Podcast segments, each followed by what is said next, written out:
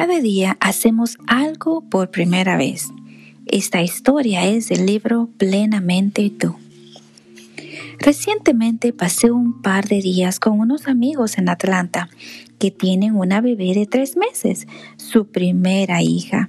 Mi visita coincidió con el partido final del campeonato de la Liga Nacional de Fútbol Americano, conocido como Super Bowl o Super Tazón y comenté que sería el primer Super Bowl de Brookie. Su padre, Nick, respondió, cada día es su primera vez de algo. A los niños les celebramos el progreso que logran, les aplaudimos, los abrazamos, los besamos, los felicitamos y los recompensamos por el más mínimo progreso.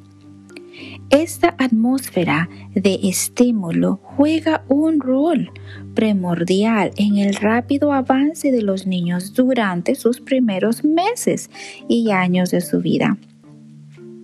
El simple hecho de ser adultos no debería ser una justificación para dejar de celebrar el progreso realizado el progreso es una recompensa en sí mismo. Me siento más feliz cuando avanzo. Mira si no es lo mismo para ti. Obsérvate, analiza las áreas en que estás progresando. Echa un vistazo a momentos de tu vida en que hayas avanzado en algún área en particular. ¿Cómo te sentiste respecto a ti mismo, a tu vida y a tu futuro? Nuestra capacidad de mejorar es insondable, ya sea a nivel profesional o personal. En el área del bienestar y de la salud, de las finanzas personales, de las relaciones, de la dieta y del ejercicio o del carácter y de la espiritualidad, tenemos una habilidad extraordinaria para mejorar.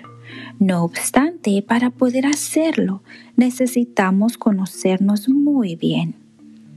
Necesitamos ser capaces de ver más allá de las fortalezas y debilidades que tenemos y que nos son obvias y ver los matices de nuestras tendencias necesitamos ser capaces de detectar cuando no estamos siendo honestos con nosotros mismos, cuando podemos dar más de lo que estamos dando y cuando vamos de pique por el camino equivocado.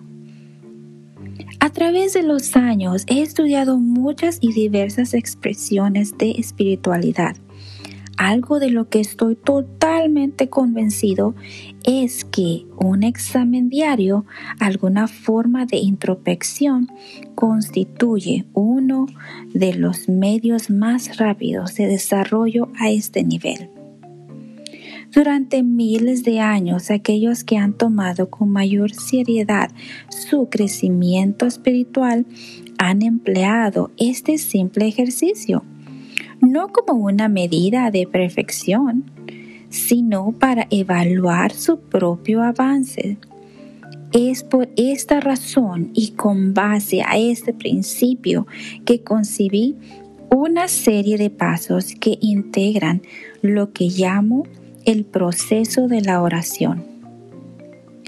Este ejercicio espiritual nos conduce a una conversación íntima con Dios sobre nuestros talentos y habilidades, nuestras esperanzas y nuestros sueños, nuestros temores y fracasos, nuestro potencial y la forma en que expresamos o no el amor que tenemos por aquellos que nos son cercanos.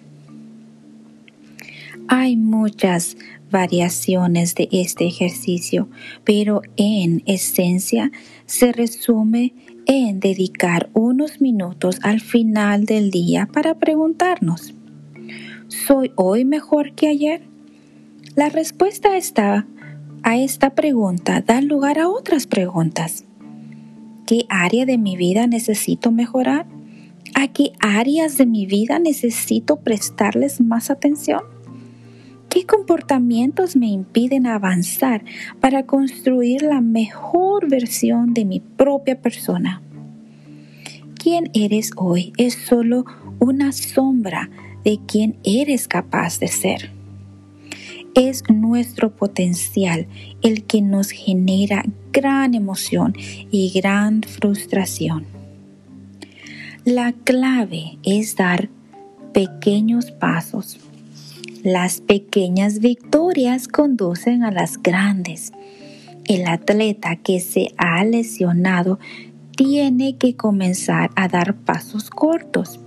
Durante la rehabilitación, los entrenadores les enseñan a los atletas estrella que se encuentran en proceso de recuperación a celebrar sus pequeñas victorias.